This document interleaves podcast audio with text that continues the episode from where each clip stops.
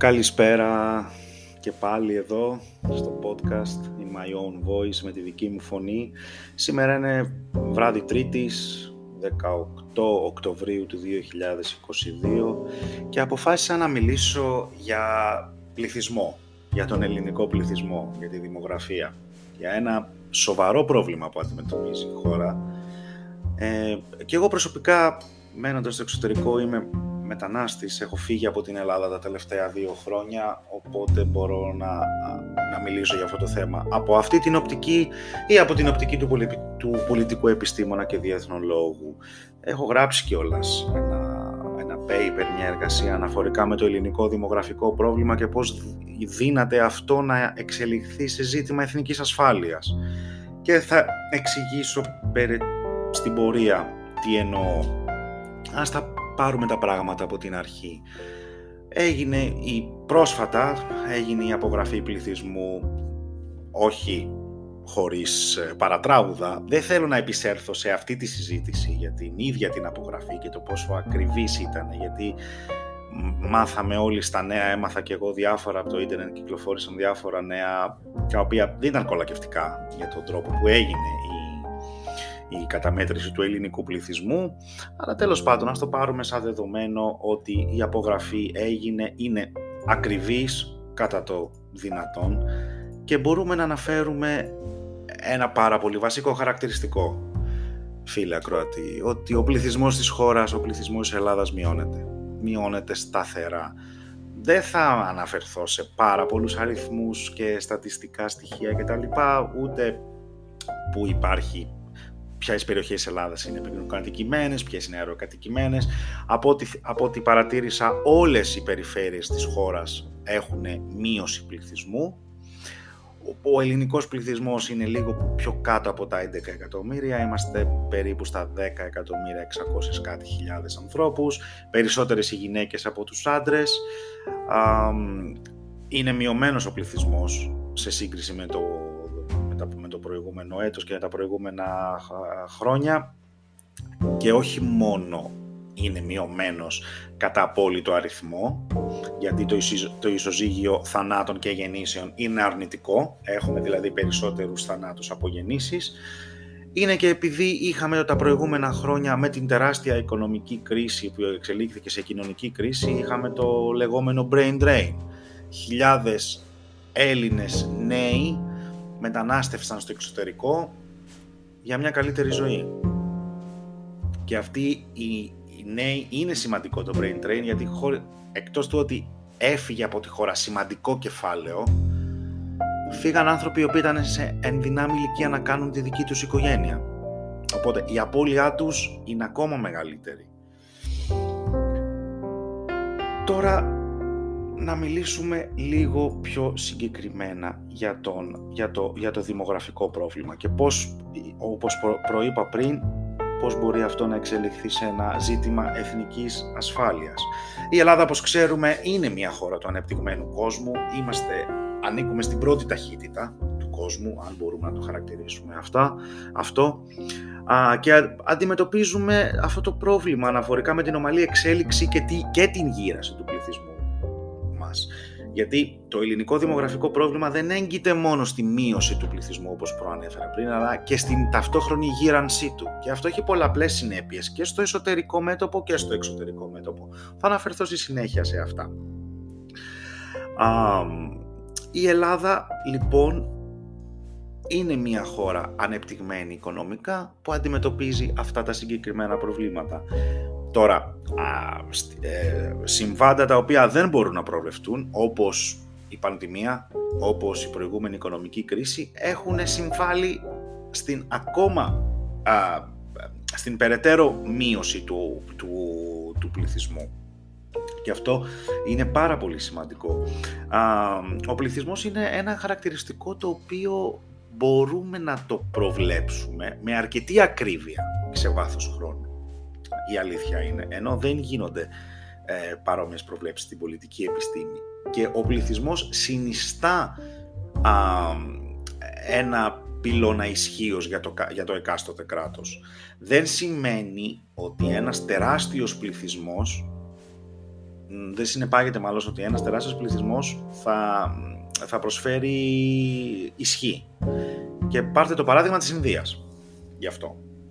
Η Ινδία είναι μια μεγάλη χώρα, είναι μια ισχυρή χώρα, έχει ένα πληθυσμό ο οποίος είναι ο δεύτερος μεγαλύτερος πληθυσμός του κόσμου πίσω μόνο από την Κίνα, μιλάμε για περίπου ε, ένα δισεκατομμύριο, 400 εκατομμύρια και προβλέπεται μέσα στο, μέχρι το πέρας αυτής της δεκαετίας να έχει, να έχει προσπεράσει την Κίνα σε πληθυσμό. Αλλά η Ινδία είναι πολύ μακριά από το να χαρακτηριστεί α, η νούμερο ένα δύναμη σαφώς δεν είναι η νούμερο ένα δύναμη. Ακόμα και μεγάλη δύναμη δεν μπορεί να χαρακτηριστεί η Ινδία γιατί έχει πάρα πολλά προβλήματα. Σε αντίθεση, οι Ηνωμένες Πολιτείες με ένα πληθυσμό πολύ μικρότερο του Ινδικού, περίπου 350 εκατομμύρια, είναι όπως όλοι γνωρίζουμε η παγκόσμια υπερδύναμη. Η Κίνα με ένα πληθυσμό περίπου στο 1 δις 400 εκατομμύρια είναι η δεύτερη μεγαλύτερη δύναμη. Προσέξτε, υπάρχει μια ιδιοποιώς διαφορά. Η Σιγκαπούρη είναι ένα σύγχρονο, α, ένα σύγχρονο μια σύγχρονη πολυκράτος. Είναι πάρα πολύ ανεπτυγμένη με ανεπτυγμένη οικονομία, ανεπτυγμένες ενόπλες δυνάμεις, αλλά ο πληθυσμός της είναι μικρός. Οπότε δεν θα γίνει ποτέ παγκόσμια δύναμη με βεληνικές ανάλογα των ΗΠΑ. Τα κράτη χρειάζονται αυτή την παράμετρο της σκληρής ισχύως όπου είναι ο πληθυσμός. Και πάρτε το παράδειγμα του ισοζυγίου μεταξύ Ελλάδος και Τουρκίας. Η Τουρκία αυτή τη στιγμή έχει ένα πληθυσμό περί τα 85 με 90 εκατομμύρια κατοίκους. Η Ελλάδα έχει καθυλωθεί στα 10. Είμαστε περίπου το 1 8 της Τουρκίας. Οπότε καταλαβαίνετε τι διαφορά, τι κολοσσιά διαφορά στην ισχύ υπάρχει μόνο προς αυτό το χαρακτηριστικό. Φυσικά η ισχύς δεν υπολογίζεται μόνο με αυτό το χαρακτηριστικό, αλλά είναι μια καλή ένδειξη. Ταυτόχρονα ο πληθυσμός της Τουρκίας είναι νεανικός. Ο πληθυσμός της Ελλάδας δεν είναι νεανικός, γερνάει. Και, θα καταλα... και καταλαβαίνετε σιγά σιγά που το πάω, γιατί αυτό το πράγμα είναι ένα ζήτημα εθνικής ασφάλειας.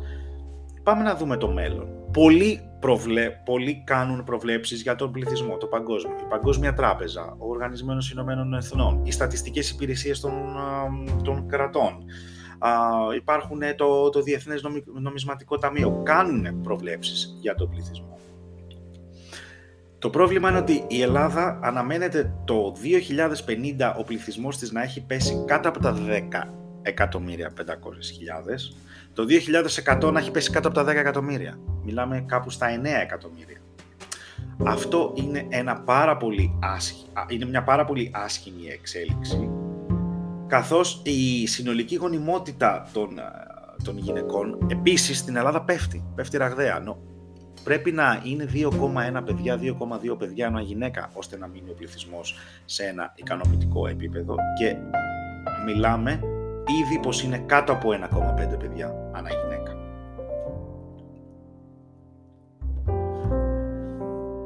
Τώρα το πρόβλημα ποιο είναι; Όταν, ε, όταν έχεις έναν πληθυσμό ο οποίος συνεχώς μειώνεται και συνεχώς γερνάει, καταλαβαίνεις ότι έχεις μεγαλύτερη ανάγκη να στηρίξεις αυτόν τον πληθυσμό όταν βγεις στη σύνταξη. Θα έχουμε ήδη η ηλικιακή πυραμίδα της Ελλάδας είναι ήδη εις βάρος των νέων ανθρώπων γιατί οι ηλικίες 0 έως 14 είναι λιγότεροι από ότι είναι η ηλικία των 65 και άνω.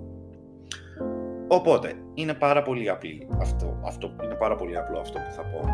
Λιγότεροι νέοι μπαίνουν στην αγορά εργασίας για να στηρίξουν περισσότερους γέρους συνταξιούχους. Και αυτό είναι μία βόμβα στα, θεμέ... στα κοινωνικά θεμέλια. Είναι μία βόμβα. Η κοινωνική ασφάλιση είναι μία βόμβα στα, στα, στα θεμέλια και για την εσωτερική σταθερότητα της χώρας.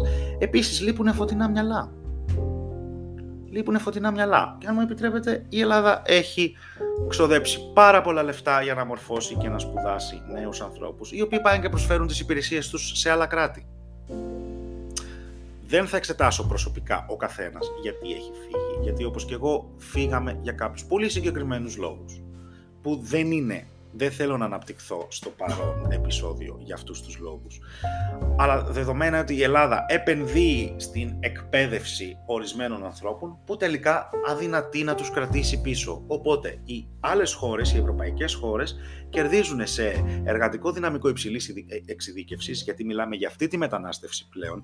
Δεν μιλάμε σαν την δεκαετία του 1950, 60, 70 που έφυγαν από τη χώρα Νότια Ελλάδα και νησιά, κυρίως για Ηνωμένες Πολιτείες. Βόρεια Ελλάδα, κυρίως για Γερμανία και Βόρεια Ευρώπη. Φύγανε ανειδίκευτοι εργάτες, οι οποίοι δουλέψανε σκληρά και χτίσανε ό,τι χτίσανε στις επόμενες δεκαετίες. Η, η σημερινή μετανάστευση των Ελλήνων χαρακτηρίζεται από υψηλή εξειδίκευση. Φεύγουν μορφωμένοι άνθρωποι και κερδίζουν υψηλό εξειδικευμένο προσωπικό οι άλλες χώρες χωρίς να έχουν δαπανίσει το παραμικρό ευρώ, δολάριο, στερλίνα, ό,τι νόμισμα θέλετε βάλτε για να, για να τους σπουδάσουν. Και αυτό είναι μια τραγική απώλεια για την ελληνική οικονομία. Το δεύτερο σκέλος είναι η δεξαμενή των ενόπλων δυνάμεων. Γιατί κακά τα ψέματα. Ζούμε σε έναν κόσμο όπου ο πόλεμος δεν είναι μια καθημερινότητα, όπως ήταν κάποτε. Ζούμε σε μια πιο ειρηνική περίοδο, αλλά οι απειλές, δόξα τω Θεώ, βλέπετε ότι είναι πάρα πάρα πάρα πολλές. Υπάρχει έντονη αστάθεια στη γειτονιά μας, η Ανατολική Ευρώπη βρίσκεται σε έντονη αστάθεια, οι αυταρχικοί ηγέτες αντεπιτίθονται, οι δημοκρατίες, οι δυτικού τύπου δημοκρατίες όπιστοχωρούν και έχουμε την τύχη, την ευχή και κατάρα γεωγραφία να μας έχει δώσει δίπλα μας την Τουρκία. Που όλοι οι Έλληνες νομίζω γνωρίζουν ότι η τουρκική ρητορική είναι άκρος επιθετική και γίνεται όσο περνάει ο καιρός όλο ένα και επιθετικότερη. Οπότε φανταστείτε, μια νεανική Τουρκία με έναν υπερπολαπλάσιο πληθυσμό από εμάς, με εξελιγμένες ενόπλες δυνάμεις, φανταστείτε τι απειλή συνιστά για την εθνική μας ασφάλεια. Την ίδια ώρα η Ελλάδα έχει έναν γερασμένο πληθυσμό, έχει έναν πληθυσμό ο οποίος μειώνεται, οπότε και η δεξαμενή των ενόπλων δυνάμεων στερεύει και αυτό είναι ένα πολύ σημαντικό ζήτημα που μπορεί να προκαλέσει τριγμούς στην εθνική ασφάλεια και στην ευρύτερη και ε, γεωπολιτική στρατηγική της χώρας. Γιατί η Ελλάδα θα πρέπει να βρει, να, πρέπει να συμφωνήσουν το πολιτικό προσωπικό, οι κοινωνικοί φορείς, όλοι οι εμπλεκόμενοι, η ελληνική κοινωνία θα πρέπει να βρει τρόπους ανάσχεσης αυτής, αυτής της πληθυσμιακής μαράζωσης της χώρας αυτής της, της πληθυσμιακής μείωσης και αυτής της γύρανσης του ελληνικού πληθυσμού. Είναι η αντικατάσταση πληθυσμού μια λύση; Δεν νομίζω. Δεν νομίζω στην παρούσα φάση να είναι μια λύση. Αντίθετα, η, η, η εισρωή χιλιάδων μεταναστών από, το, από οπουδήποτε στον κόσμο μπορεί να προκαλέσει και αστάθεια κοινωνική στη χώρα. Μιλάμε για ανθρώπους που έχουν διαφορετική διαφορετικά ήθη, διαφορετικά έθιμα, διαφορετικές θρησκείες, διαφορετική κοσμοθεωρία ριζικά. Δεν ξέρω κατά πόσο μπορεί να λειτουργήσει αυτό. Μια μαζική εισρωή μεταναστών. Ναι, στον ανθρωπισμό φυσικά κανένας δεν επιθυμεί νέοι άνθρωποι, παιδιά, γέροι, οποιοδήποτε να πεθαίνει σε, στις ακτές του Αιγαίου, να πνίγεται κτλ. Αλλά δεν ζούμε σε έναν αγγελικά πλασμένο κόσμο Υπάρχουν συγκεκριμένα δίκτυα, υπάρχουν άνθρωποι που κερδίζουν πάρα πολλά λεφτά από αυτό και υπάρχει ένα πολύ συγκεκριμένο πρόγραμμα αποσταθεροποίησης το οποίο δεν είναι εικονική πραγματικότητα, δεν είναι συνωμοσιολογική θεωρία, είναι μια πραγματικότητα.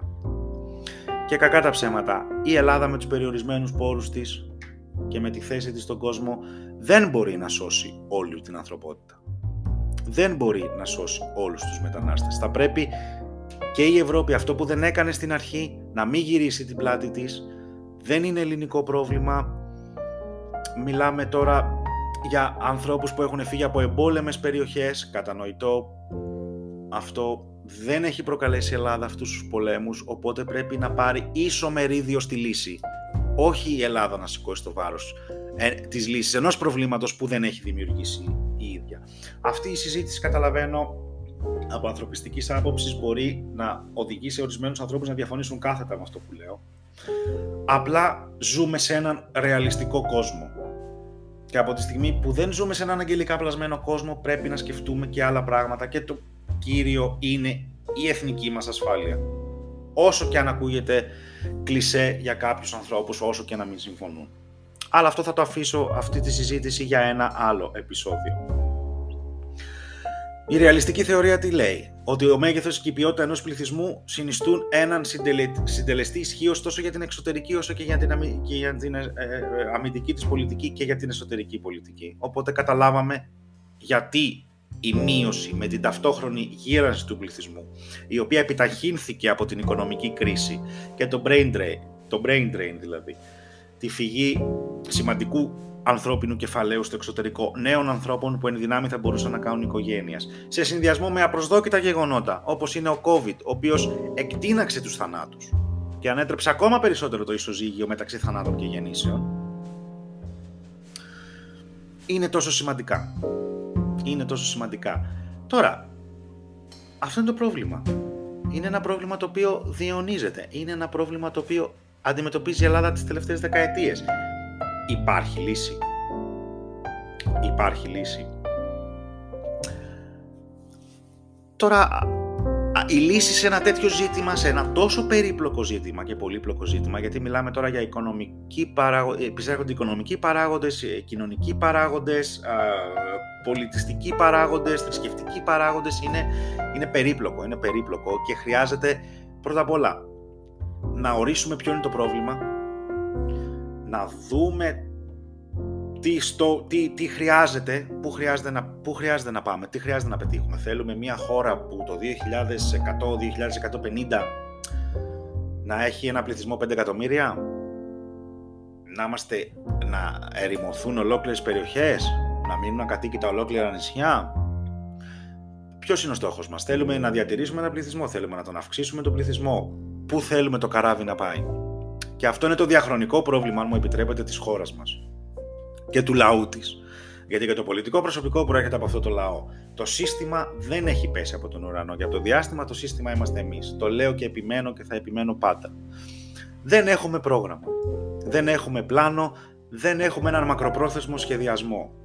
Και η αντιμετώπιση του δημογραφικού προβλήματος πρέπει να έχει πρώτα απ' όλα ένα μακροπρόθεσμο σχεδιασμό από όλους τους φορείς.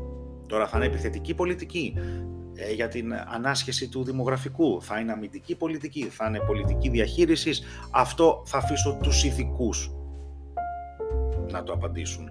Το καλό είναι ότι τουλάχιστον η συζήτηση για το δημογραφικό έχει ανοίξει. Γιατί μέχρι πρώτη δεν συζητούσε κανένας για αυτό, το, για αυτό το ζήτημα. Και δεν κρύβω ότι είναι ένα ζήτημα που με απασχολεί για το, για το, ε, για το εγγύς μέλλον. Αυτά είχα να πω για σήμερα, για αυτό το επεισόδιο. Ξέρω ότι καταλαβαίνω ότι δεν ήταν πάρα πολύ αισιόδοξα. Και εγώ ως ένας άνθρωπος ο οποίος έφυγε από αυτό μπορώ να πω ότι εντάσσομαι και εγώ στο brain drain. Έφυγα από αυτό από, έφυγα από, από τη χώρα. Για άλλους λόγους που όπως προείπα θα τους εξηγήσω μπορεί να τους αναλύσουμε σε ένα άλλο, σε ένα άλλο επεισόδιο. Απλά είναι, το, είναι χρέος της Ελλάδας, της ελληνικής πολιτείας να προσπαθήσει να κρατήσει τα παιδιά της πίσω και να καλέσει ξανά πίσω τα, τα παιδιά της που είναι στο εξωτερικό και προσπαθούν να ζήσουν με αξιοπρέπεια α, και να προκόψουν. Γιατί και στην Ελλάδα θα μπορούσαν να το κάνουν όλοι αυτό, θα μπορούσαμε να το κάνουμε όλοι αυτό, αν τα πράγματα ήταν λίγο διαφορετικά από ό,τι είναι. Και καταλαβαίνω ότι υπάρχουν πάρα πολλές τρευλώσεις, ξέρεις πάρα πολύ καλά τι εννοώ, υπάρχουν τεράστια περιθώρια βελτίωσης. Το θέμα είναι ότι πρέπει να οργανωθούμε και πρέπει να είμαστε αποφασισμένοι ότι αυτά τα θέματα θα τα λύσουμε για να μην εξαφανιστούμε γεωπολιτικά. Γιατί τίποτα δεν είναι δεδομένο. Κανένα σύνορο, καμία ελευθερία, καμία ανεξαρτησία να λέμε τη γνώμη μας είναι δεδομένη. Πρέπει να παλεύουμε ακόμα και στον 21ο αιώνα για αυτά τα πράγματα.